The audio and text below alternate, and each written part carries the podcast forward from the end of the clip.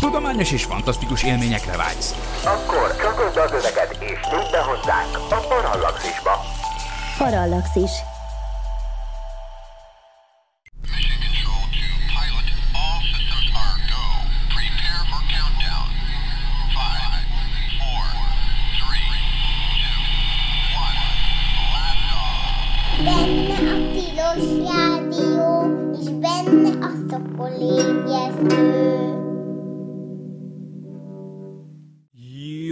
Reggelt, jó reggelt kívánok! Ez itt valóban a Tilos Rádió a 90,3 MHz-es frekvencia modulált sávon, benne pedig a Szokolébresztő című műsor. Egyébként a tilos.hu-n is, ha ezt elfelejtettem volna mondani, és azt is még eddig nem közöltem, hogy az én nevem Dr. MZ per X, vagyis Vince Miklós. Itt vagyunk tehát a Szokolébresztőben, és július 11-e van, 2022-ben, amikor ez az adás élőben megy, de ugye később is visszahallgatható lesz, és például a sokolébresztő.hu, vagyis sokolebresztó.hu felületen,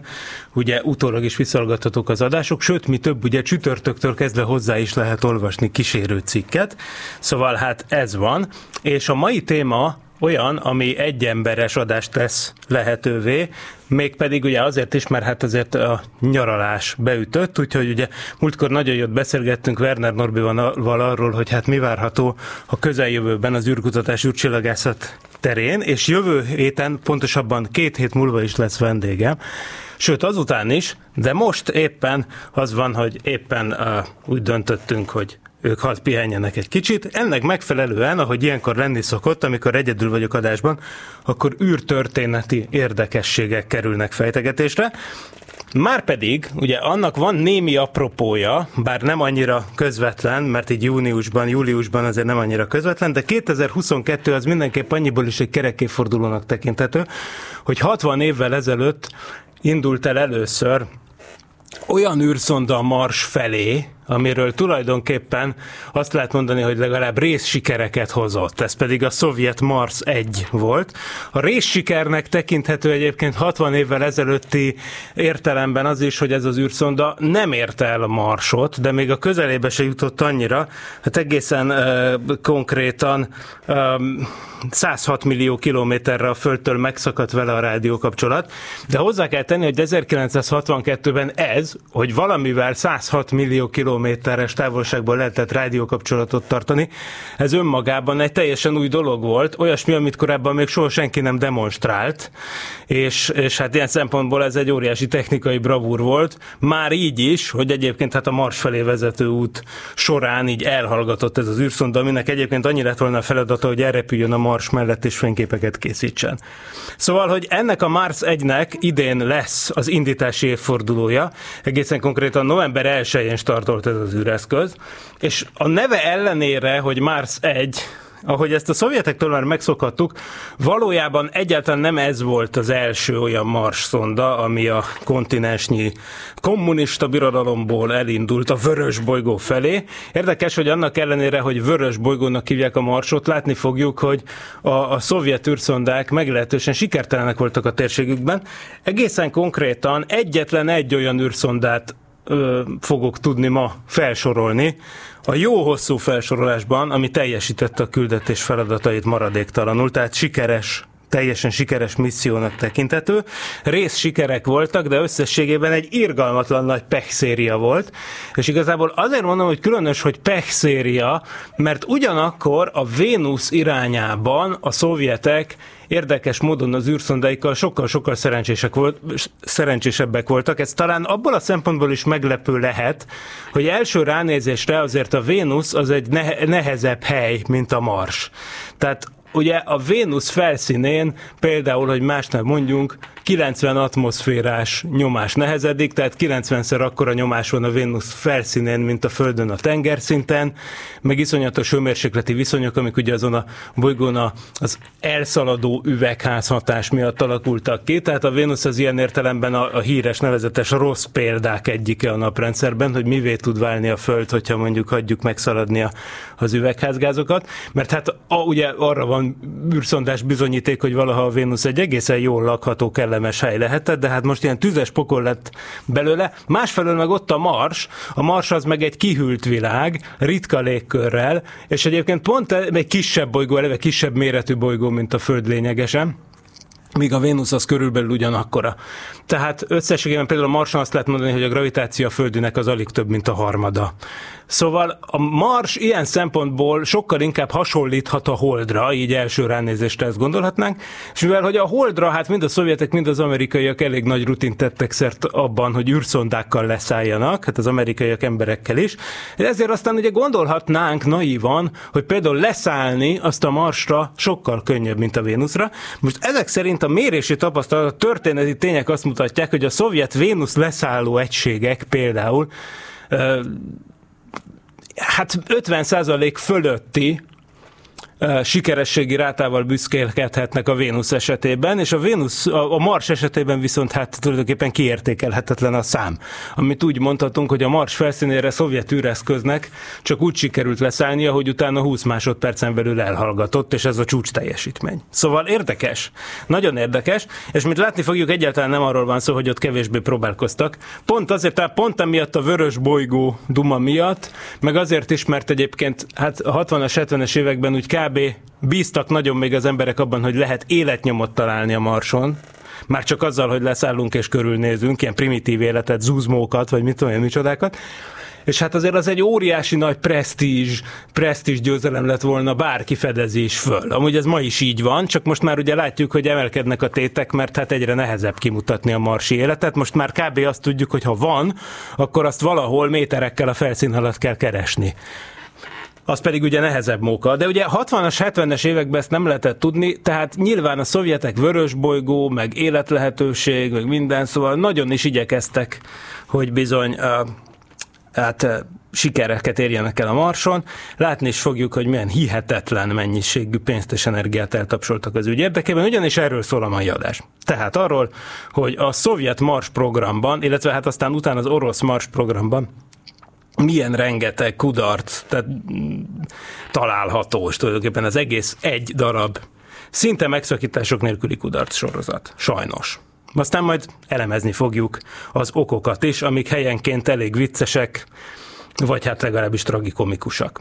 Na, az egyik esetet például úgy hívnám majd, ami, amire ki, ami kifejezetten rávitt arra, hogy csináljam ezt az adást, az a,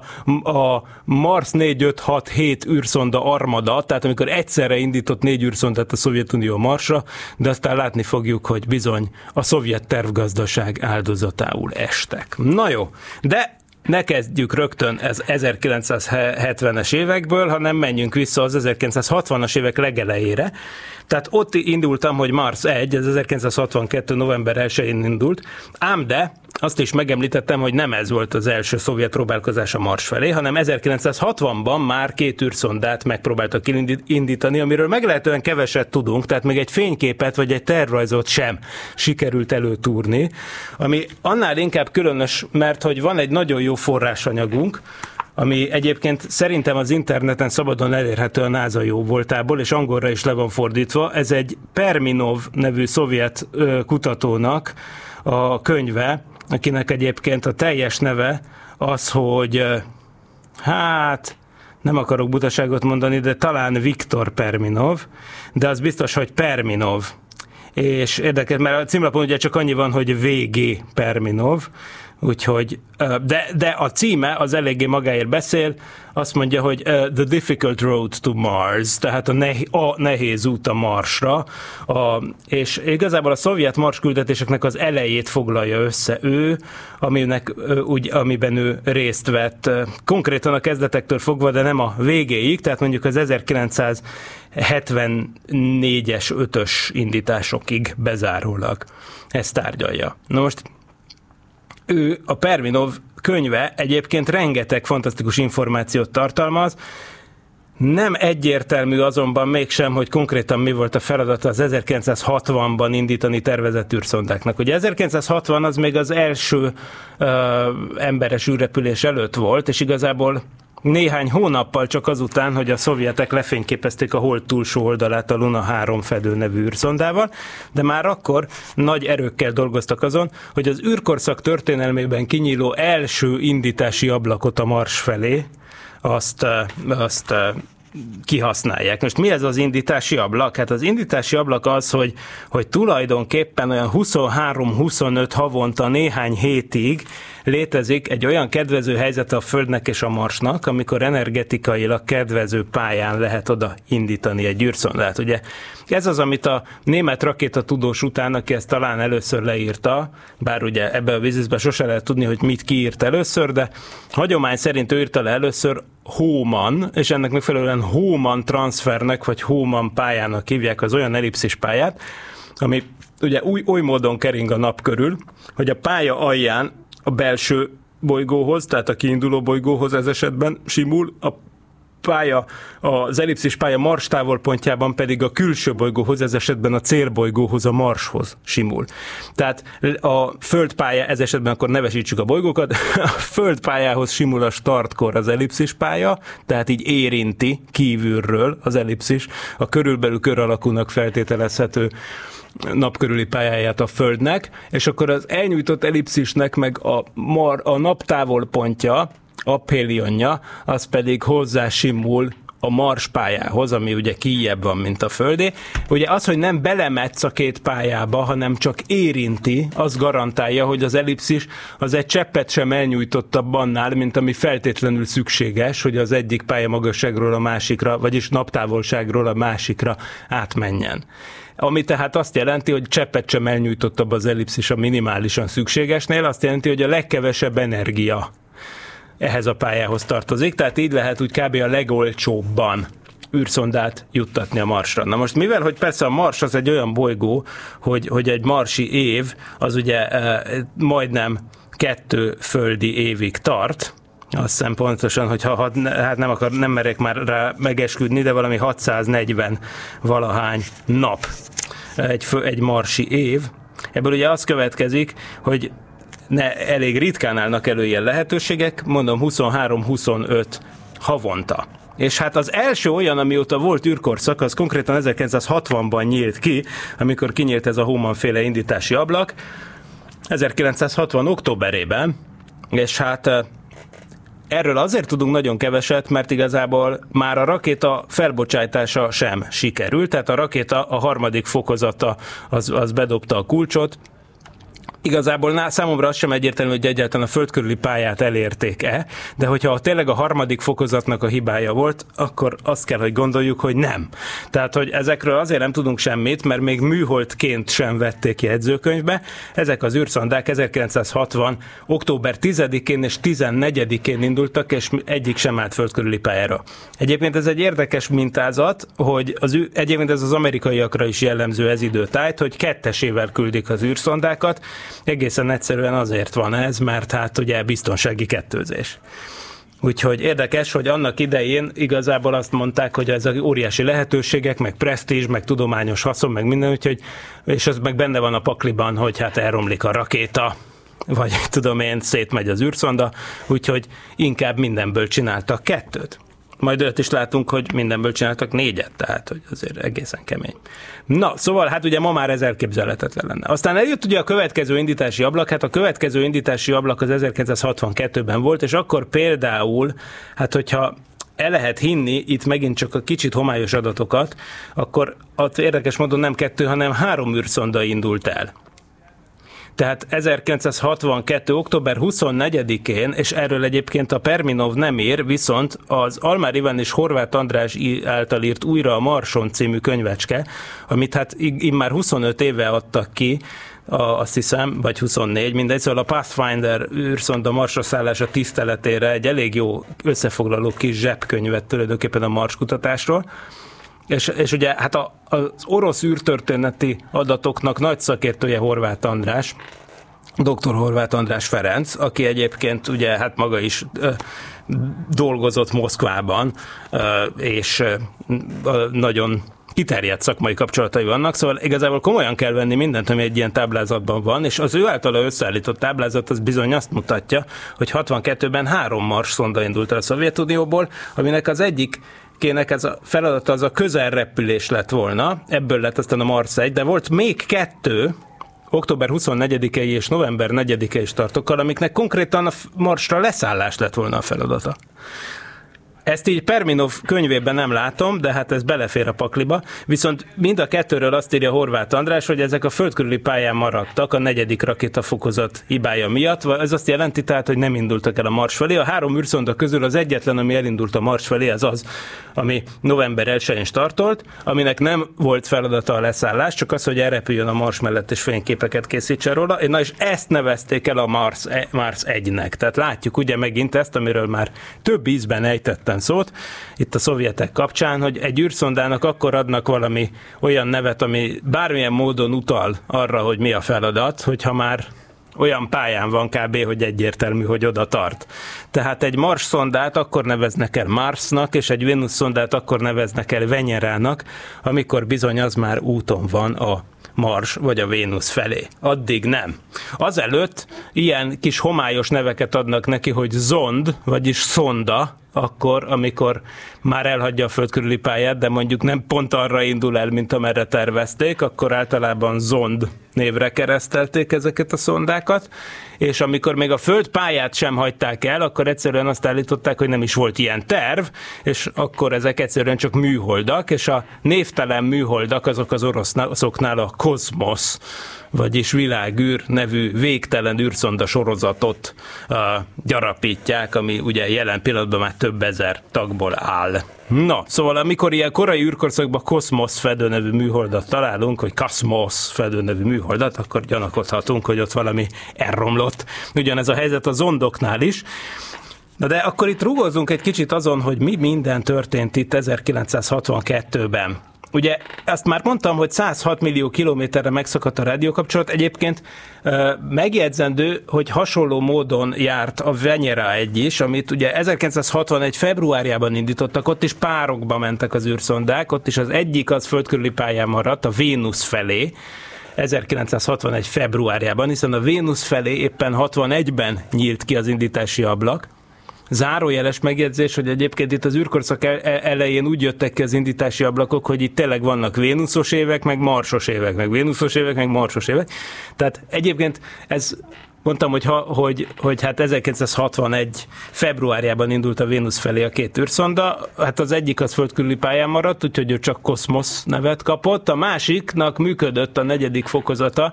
ez elindult szépen a Vénusz felé, de ott másfél vagy két millió kilométerig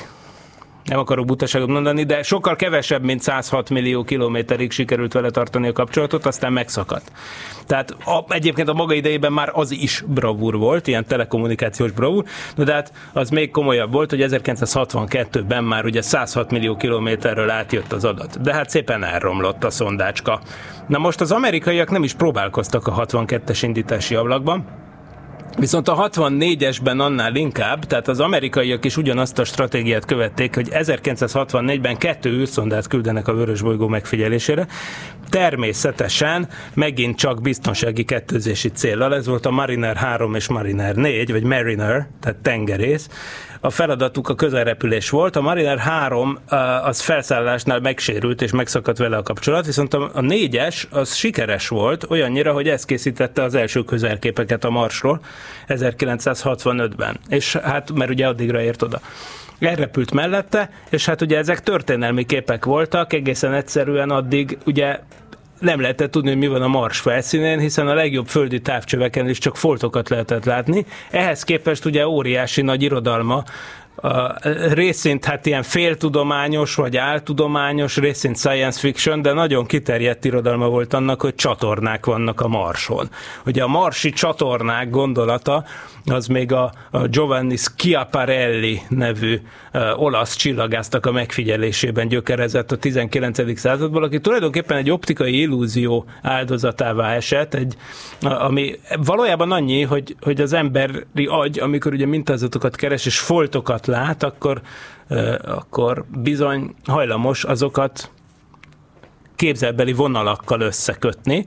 és hát ugye, mivel a felbontása a korabeli távcsöveknek nem volt ahhoz elégséges, hogy rendes felszínalakzatokat lássanak a Marson, bár azért valamit láttak, tehát azt látták, hogy vannak sötétebb, meg világosabb foltok, meg felfedezték, hogy van a Marsnak jégsapkája, mert az eléggé fehér volt, és az elütött a környezetétől, de úgy egyébként a sötét foltokon kívül nem nagyon lehetett kivenni semmit, viszont a Schiaparelli azt vélte, hogy itt csatornák vannak, amit ő egyébként olaszul úgy fogalmazott meg, hogy kanáli, ami ugye azt jelenti, hogy csatornák, de hogy az olasz értelemben ez azt jel, az utalhat ugyanúgy arra, hogy természetes csatorna, mint a La Manche, ugye? Az egy csatorna, ugye ezt magyarul is mondjuk, hogy csatorna. Angolul is úgy hívják, hogy The English Channel, ugye a La Manche-nak az, az az angol neve, hogy az angol csatorna, de ott a channel szót használják, ami tehát simán jelenthet természetes eredetű képződményt is. És a Schiaparelli becsületére legyen mondva, hogy ő azt írta le olaszul, hogy kanáli, de aztán amikor amerikaiak kezébe került a dolog, lefordították am- amerikai szerzők az olasz eredetit, és elkezdték Amerikában terjeszteni, akkor a kanálit azt úgy fordították, hogy canals, ami viszont a canal, az viszont egyértelműen, az az angolban egyértelműen mesterséges eredetű csatornát jelent, tehát ez nem az a szó, hogy channel, hanem az, hogy canal, erre fordították le. Ez egyértelműen kizárólag emberek által ásott ö, csatornára utal, olyanra, mint a Suezi csatorna például, vagy a Panama csatorna, tehát ilyesmi. Úgyhogy ez aztán jól megragadta mindenkinek a képzeletét, ez a kisebb Leiter Jakab, ez a kisebb fordítási hiba, olyannyira, hogy ez a milliárdos, ez a Percival Lowell, Lowell de nem, tehát ő dupla írja, nem szimplával, mint az űrhajós, tehát van a Jim Lovell, és ő meg Percival, Percival Lowell, azt hiszem, tehát hogy dupla, dupla vés Lowell, szóval ő volt az, aki hát nagyon izgalomba jött, és hát adott is pénzt, paripát, fegyvert, tehát megépítették a korabeli legnagyobb csillagászati obszervatóriumot, ugye a Flagstaffban, Arizonában, kifejezetten azzal a céllal gyakorlatilag, tehát ez, erre nyílt ki a pénzes, erre nyílt ki a pénztárca, hogy hát bizony, ja, fedezzék fel szépen a Mars csatornákat. Tehát ezeknek a létezését kb. biztosra vette mindenki. Ez tartotta magát még a 20. század elején is. És aztán utána, hát igazából ez talán így lecsengett, bár megcáfolni nem sikerült, későbbiek is véltek látni vonalakat a Marson. Tehát még a Mariner korszakból is láthatunk olyan mars gömböket, amikre be vannak húzva ilyen gyanúsan egyenes vonalak. De ugye komoly tudósok ugye annak akkor már azt mondták, hogy hát nem. De, de azért azt nagyon is elképzelhetőnek tartották, hogy itt például ilyen zúzmók, vagy, vagy ilyen egyéb ilyen alacsonyabb rendű élőlények élnek, annál is inkább, mert a bolygó felszíne úgy tűnt, hogy évszakos színváltozást mutat, ami simán kompatibilis lett volna azzal, hogy változik a növényzet. Ma már tudjuk persze, hogy itt nem erről volt szó, hanem hogy az évszakos porviharok rendezik át a Mars felszínt, meg ugye a légkörnek is van egy dinamikája annak megfelelően, hogy éppen Mars az, az éppen melyik évszakban van. Tehát a Marson van például időjárás elevet, ez egy érdekes dolog. Na de, oké, okay, mindezt 1964-ben nem lehetett tudni, és akkor ilyen várakozások mellett egy kicsit, a, hát nem tudom, hogy a tudósok számára is, de a nagy közönség számára mindenképp lelombozó volt, hogy a Mariner 4 fényképei azok egy ilyen hold-szerű kráterezett eh, felszínt mutattak. De ezek voltak az első képek, amik a Marsról készültek. Egyébként abban az indítási ablakban is neki mentek a szovjetek, ismét három űrszondával próbálkoztak, most olyan leosztásban, hogy egynek lett volna a leszállása célja, a kettőnek pedig a közelrepülés, Horváth András táblázata szerint. Viszont ugye arról van szó, hogy ezek mind-mind-mind, vagyis nem, a, a, a háromból kettő az, az eleve földkörüli pályán ragadt, tehát nem gyulladt be a rakéta negyedik fokozata, és akkor viszont 5,5 millió kilométerre eljutott a másik űreszköz, aminek a neve az volt, hogy Zond 2. Most egy kicsit én ezt kiegészíteném, mert a, az első két az abban az indítási ablakban az első kettő az még az év elején indult, sőt, az a legelső az még a 63-as év legvégén indult, és a má, az volt a, hát sorszámot nem kapott, de egy Mars szonda volt, 1963 november 14-én, illetve 64. február 19-én is az indítási ablak másik végén indult kettő ilyen szonda. Ezek mind földkörüli pályán ragadtak, és aztán jött a 64 novemberi. Na most érezzük, hogy a 64 november az már kilóg az indítási ablakból, mert ugye az már az évnek a vége, tehát ott már bezárult az indítási ablak. Itt valójában az volt a sztori, hogy megépült ez az űrszonda, aminek egyébként az volt a neve, hogy 2MV típusú űrszonda, ahol az M, a 2 az azt jelenti, hogy ez a második űrszonda generáció, és az MV az meg azt jelenti, hogy Mars meg Venera, tehát hogy tulajdonképpen identikus, vagy tulajdonképpen azonos felépítésű űrszondákat küldtek annak idején a Vénusz meg a Mars felé. Tehát ez az, amit a Perminov úgy hív, hogy 2MV. Na már most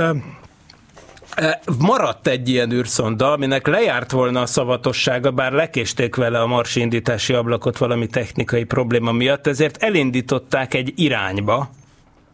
de a Mars felé nem is juthatott volna el, viszont mondták, hogy hát ebből azt lehet kihozni, hogy legalább a a távolsági rádiókapcsolatot meg lehet vele tesztelni, meg esetleg lehet a, a napföldrendszer fizikai kapcsolatait, magnetoszféra, ionoszféra, ilyesmit tesztelni ott a mély naprendszerben például, úgyhogy ennek megfelelően el, elnevezték Zond 2-nek, és valóban azt csinálta, hogy például a hold túlsó oldaláról készített képeket ez a Zond 2 1964-ben, de valójában nem is igazából ment a Mars felé, bár egy Mars repüléshez kifejlesztett szonda volt, de hát ugye lejárt a szavatossága, és akkor már igazából indítási ablakon kívül bocsájtották föl. De akkoriban úgy voltak vele, ugye ez egészen csodálatos, úgy voltak vele, hogy hát bizony inkább felmenjen, inkább menjen föl egy űrszonda csak úgy a vakvilágban, mint hogy bizony lejárjon az arkatrészek szavatossága, mert hát, ahogy ezt Kruscsov annak idején elmondta, nálunk a rakéták úgy jönnek le a futószalagról, mint a kolbász a gyárban. Ugye, ezt érzékeltette ő ezzel, hogy itt aztán nincs ilyen probléma, bármi van, azt felküldjük az űrbe, van hozzá hardware. Na, szóval ez volt a politikai üzenet lényege.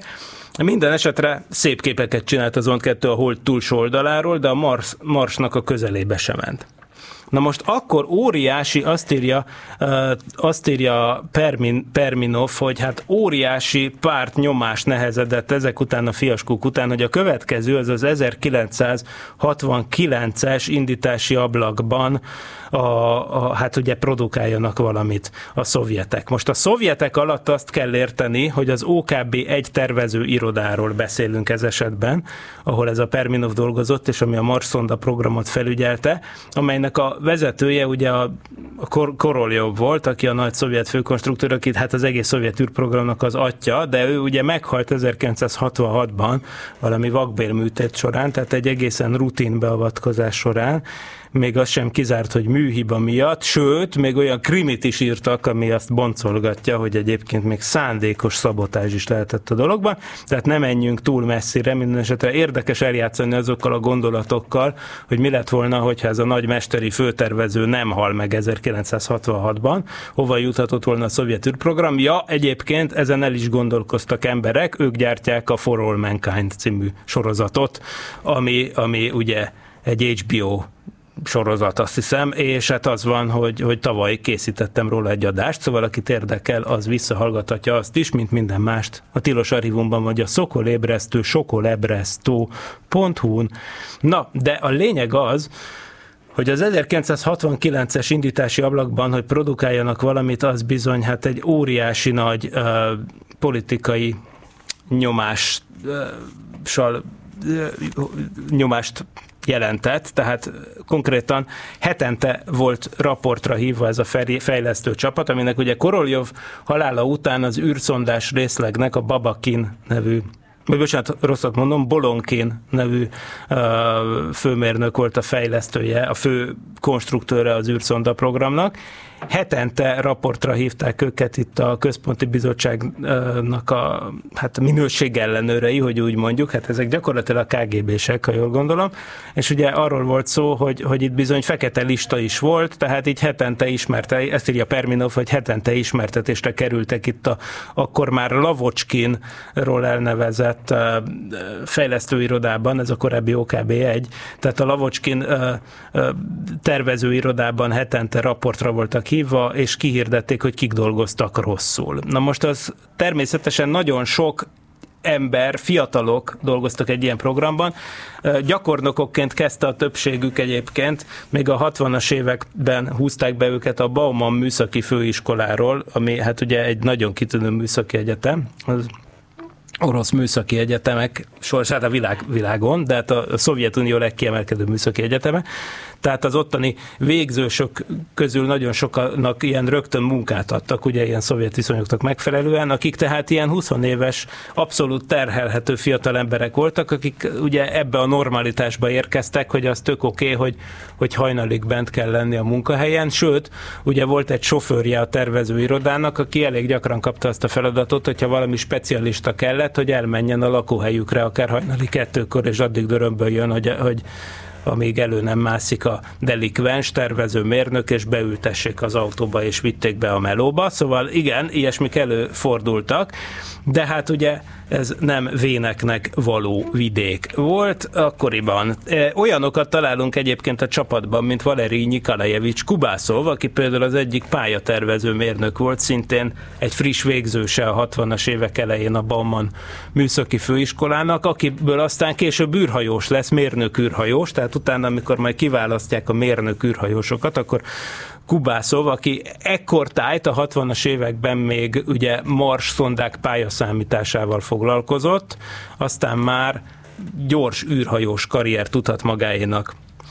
Ugye ő már egyébként az 1969-es Mars programban nem vett részt, mert akkor már bőven űrhajós volt, de például az 1960-as, 62-es indítási ablakokban még abszolút ő volt az egyike, aki számolta ezeknek a szondáknak a pályáját. És egyébként ez egy eléggé tipikus életút, tehát a mérnök űrhajósok útja az ebből a Koroljov féle hát tervezőirodából vezetett lényegében egyenesen a, a mérnök űrhajós osztagba. Na, de ez csak egy zárójeles megjegyzés. Az lényeg az, hogy az 1969-es Mars programot nagyon nyomatják, abszolút túl van feszítve a társaság. Itt egyébként az volt a feladat, hogy Mars körüli pályára álló egységek menjenek, és az idő közben kiérlelt nagy teherbírású proton hordozó rakétával kellett volna ezeket a terheket eljuttatni a Marsra. Sajnos azonban itt is az történt, hogy bizony az 1969-es indításból mindkettő olyan szinten kudarcot vallott, hogy földkörüli pályára sem álltak. Tehát itt nem tudjuk meg, hogy végül az egy nappal le tevő fejlesztő munka vajon mennyire járt sikerrel, mert maga az űrszonda az kb. be se tudott mutatkozni. Ugye akkoriban még a Proton rakétával volt mindenféle probléma. Egyébként a korai űrszondák azok meg a Molnyia nevű kisebb méretű rakétával mentek, ami tulajdonképpen az R7-esnek egy negyedik fokozattal kibővített változata. Nagyon hasonlít ahhoz, ami a, a Szajuz űrhajót szállította például, csak éppen űrszonda volt a tetején kis, hát kis túlzással lényegében ugyanaz a rakéta. De most a lényeg az, hogy ezek után ugye nyilván aludni kell két évet, mert jön a következő indítási ablak, de hát 1971-re aztán már tényleg nagyon össze kellett hozni a dolgokat, ez már Brezsnyev elvtárs közvetlen direktívában megírta, hogy itt bizony most már produkálni kell, mégpedig lehetőség szerint fel kell fedezni az életet a Marson, ez azonban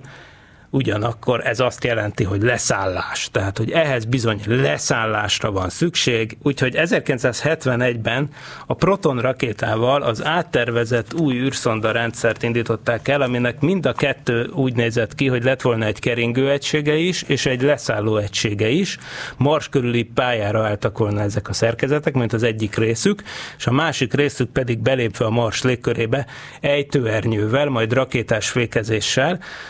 majd hát egy ilyen habszivacs bevonattal tompítva a leérkezést szépen ö, leérkezett volna a Marsra. Ugye megint csak biztonsági kettőzés, ők a Mars 2 és a Mars 3 nevet kapták. Eleve ezzel több elsőbséget zsebelhetett volna be a Szovjetunió, egyrészt az első leszállást a Marsra, másrészt pedig az első Mars körüli pályára állított műholdat, hiszen ne felejtsük el, hogy eddig az amerikai marinerek is, amikből eddigre már volt még kettő, tehát Mariner 4 és a 6 és a 7 az mind sikeres volt, de uh, ezek mind csak elrepültek a Mars mellett, tehát a Mars körüli pályára állás, és ott pályán mering, keringés, tehát műholdként a Mars körül keringés feladata és a Marsra szállás, az bizony még hátra volt.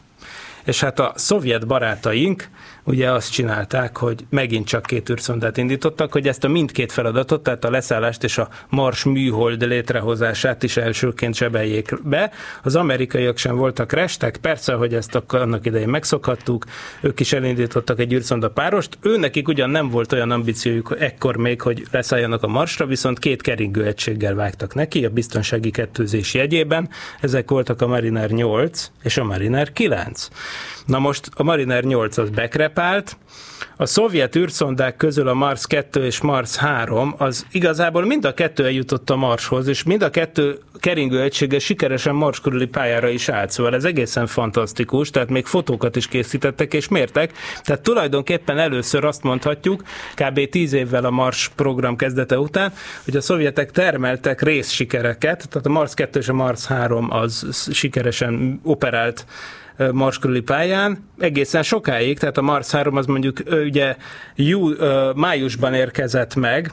és aztán 1971 májusban, és decemberig mért és fotózott. A Mars 2 november 27-ig. Tehát egészen rendesen működtek, viszont a leszálló egységeknek nem volt ekkora ekkora szerencséjük. Lebocsájtották a keringő egységről a leszálló egységet, és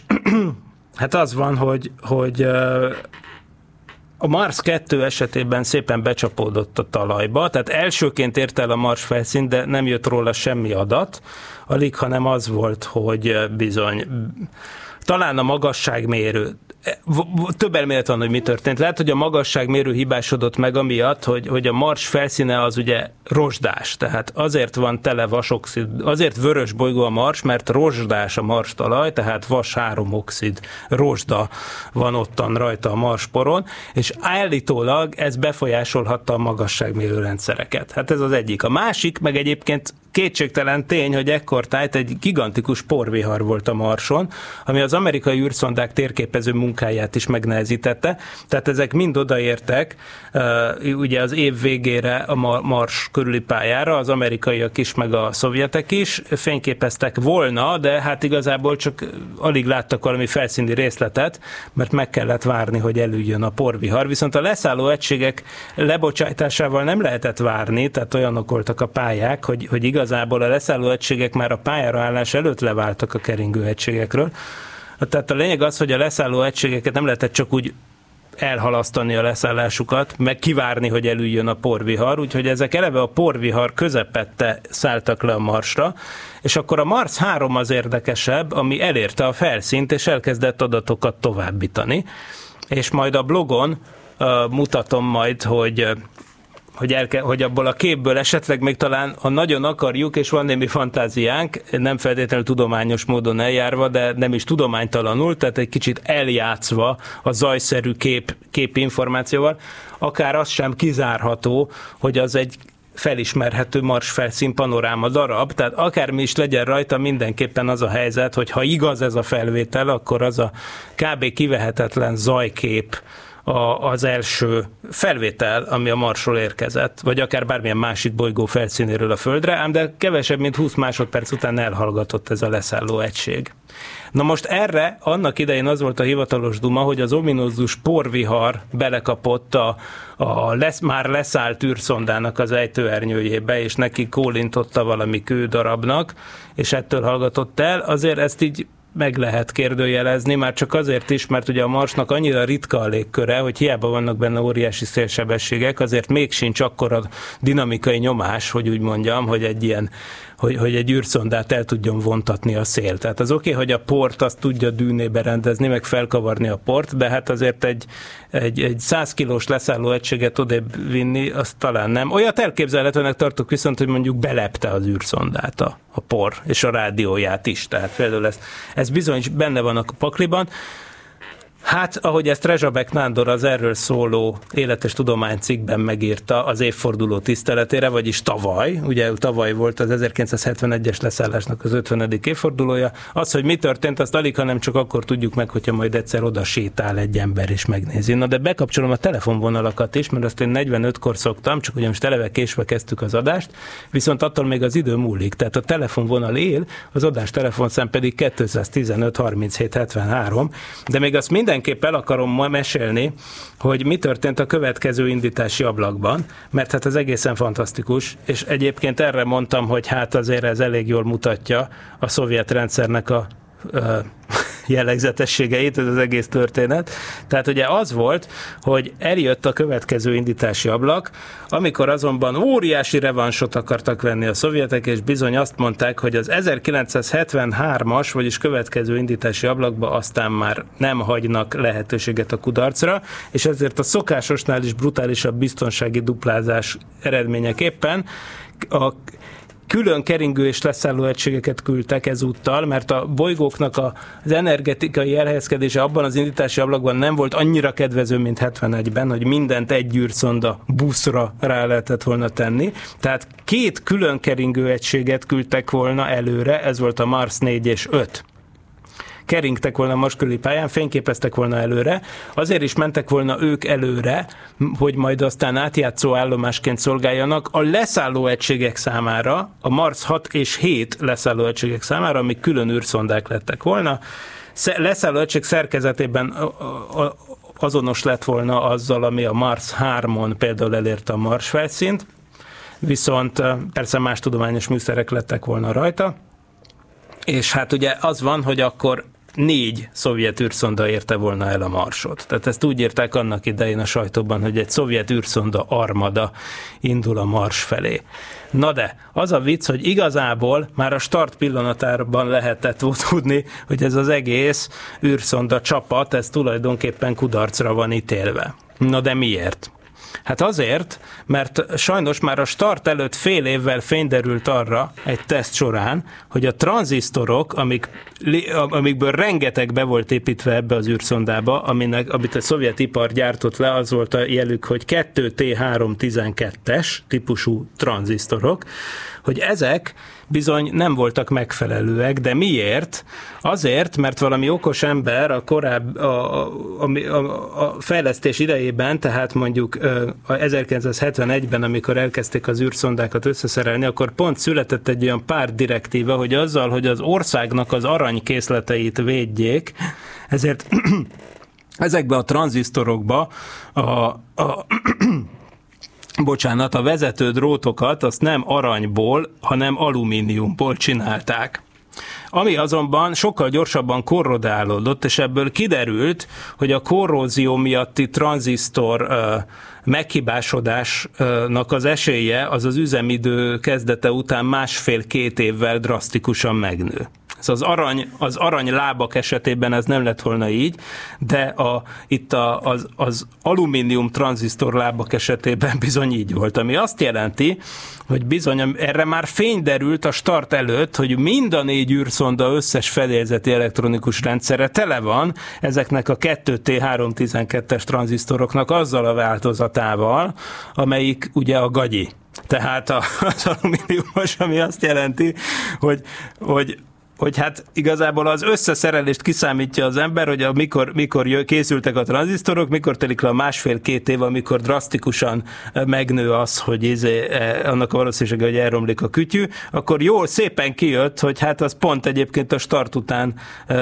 fél évvel fog bekövetkezni, ami hát jó eséllyel a marsra érkezés előtt rögtön, vagy a mars körüli pályán fognak így elromlani szépen sorban az űrszondák, és mit ad Isten, ez gyakorlatilag így is volt. És ennek ellenére, hogy ezt tudták, a központi bizottság mérlegelte a döntést, mert, azt, mert ugye megkérdezték, hogy mennyi idő lenne ezeknek az alkatrészeknek a cseréje, azok azonban jó mélyen be voltak építve mind a négy űrszondába, úgyhogy meg is mondták, hogy hát azoknak a cseréje az több mint egy év, vagy hát másfél év akár, mire az egészet szétszedik, egy olyan helyeket kicserélik a tranzisztorokat, ahova csak úgy lehet hozzáférni, hogyha szétszeded az egész űrszondát, és akkor utána újra összerakod. Na, hát ez elég szörnyű. Úgyhogy végül úgy döntött a pártvezetés, hogy hát 50% esélye van, hogy hát azért nem krepálnak be az űrszondák, ellenkező esetben meg hát úgyis lejárna egy csomó más alkatrész szavatossága, ugye lásd az ONT 2 történet,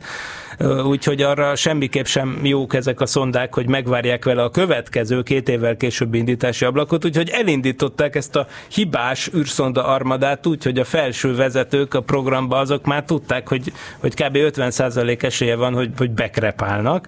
Na most persze hát nem véletlenül voltak ezek se négyen, tehát, de az igazából csak egy duplázás, mert ugye még egyszer a keringő egységből és a leszálló egységből is kettő volt. Ez persze annak idején nem kötötték az emberiség orrára, hogy miért van négy űrszonda, meg hogy az egyiknek az lesz a feladata, hogy leszálljon, a másiknak meg hogy keringjen, tehát nem, nem.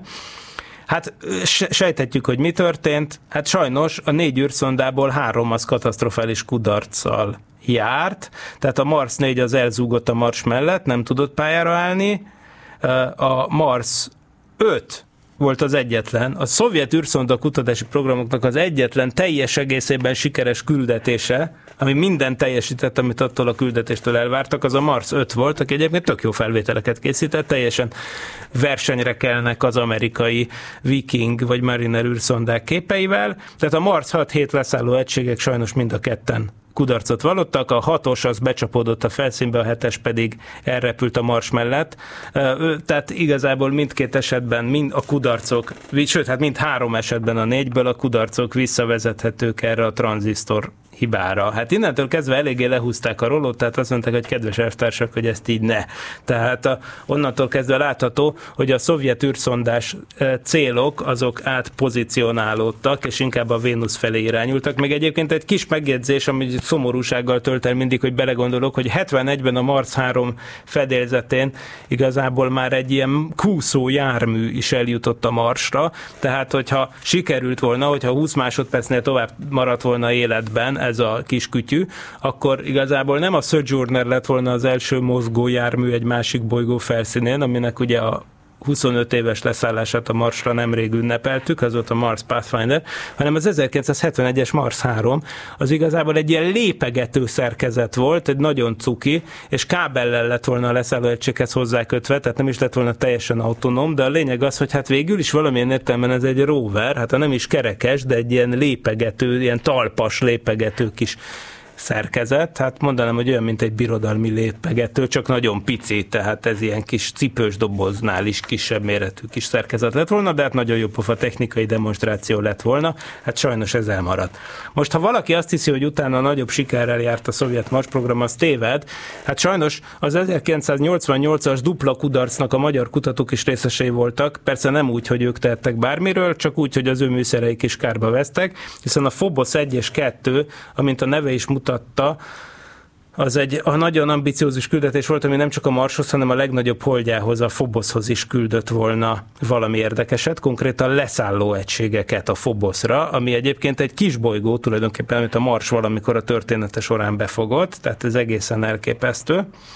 a Phobos, egy nagyon érdekes hely, arról nem is beszélve, hogy ma már látjuk a Phobos felszínéről készült felvételeken, hogy nyilván a Marsra érkező becsapódások egy csomó Marsport fölvittek a Phobosra, és az meg a Phobos felszínére ráesett, tehát például a Stickley a legnagyobb kráter a Phoboson, annak a peremén gyönyörűen látszik az ugyanolyan narancssárgás vöröses Marspor, mint ami a Mars felszínét borítja. Tehát például, aki mintát tud venni például a Phobos felszínéről, az tulajdonképpen egyúttal a Marsról is tud mintát venni sokkal könnyebben könnyebben. Úgyhogy a szovjeteket egyébként nagyon régóta lázban tartja a Phobos, olyannyira, hogy 1988-ban nemzetközi űrszondát küldtek oda, ahol például a Központi Fizikai Kutatóintézet kutató is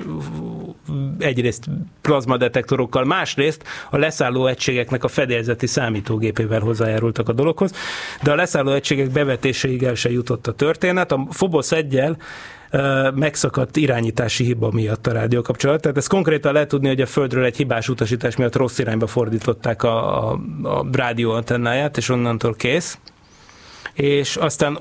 az meg egy érdekesebb történet, hogy, hogy vajon miért. A Phobos 2, ami sikeresen Mars körüli pályára állt, és nagyon szép fényképeket is készített, és el is kezdte a leszállást, a leszálló egységek elkezdték a leszállást a Phobosra, vele is megszakadt rejtélyes módon a kapcsolat. Ott aztán nem olyan egyértelmű, hogy mi volt a hiba, egy biztos, ezek az űrszondák sem sikerültek. Tehát ők is, is elnyelte a rejtélyes marsi szörnye ami persze nem létezik, hanem csak egy, egy ilyen legenda, amit még a Mariner korszakban, a JPL-ben az amerikaiak találtak ki, hiszen azért a kezdetben az ő űrszonda állományukat is megtiz, megtizedelte, hát ez a képzeletbeli lény. Tehát utána összeomlott a Szovjetunió, és ezért aztán elég sokáig kellett várni, hogy annyira összeszedjék magukat, hogy az eredetileg 1994-re tervezett brutális, ismét csak nemzetközi együttműködésben épülő, ismét csak többek között magyar részvételrel épülő következő Mars-szondát elküldjék. Ott aztán tényleg minden bele lett volna,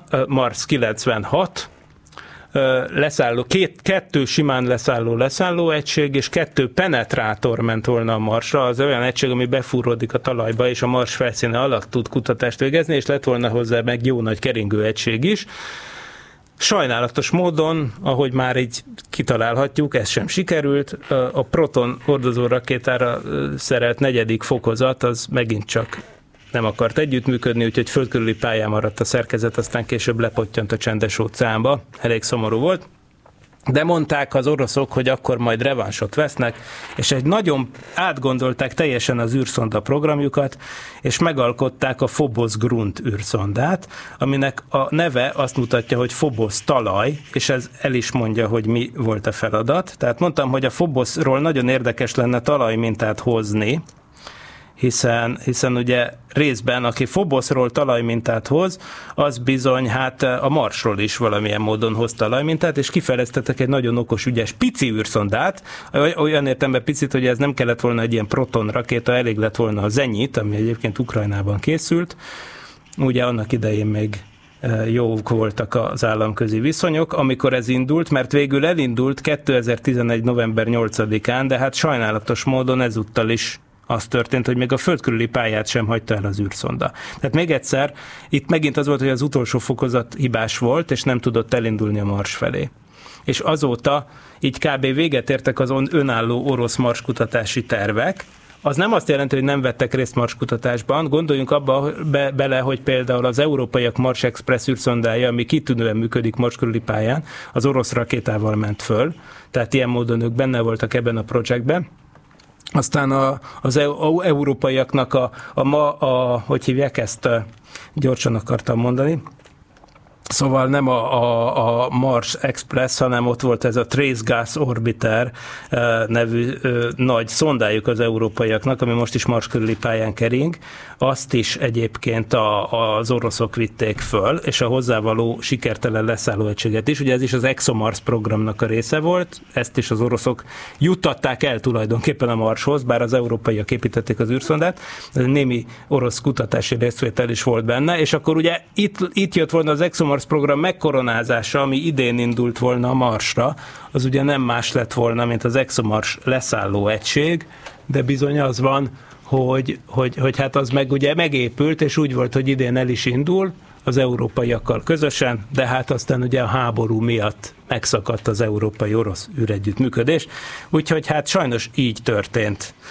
Úgyhogy Lényegében összefoglalva, rengeteg űrszondát küldtek a szovjetek a Marsra, de csak egyetlen egy volt sikeres. Úgyhogy így járt a szovjet Mars program, és a műsoridőnk is így járt, amit már egy perccel túl is léptem, úgyhogy el is búcsúzom, két hét múlva jövünk, a tervek szerint Rezsabek Nándi lesz a vendégem, aki ez geológus ismeretterjesztő, és mindenhez ért, és a lakásában a naprendszer kb. minden nagyobb testjéről, ami kőből vagy fémből van, van otthon mintája, tehát egy magán, hihetetlen magán meteorit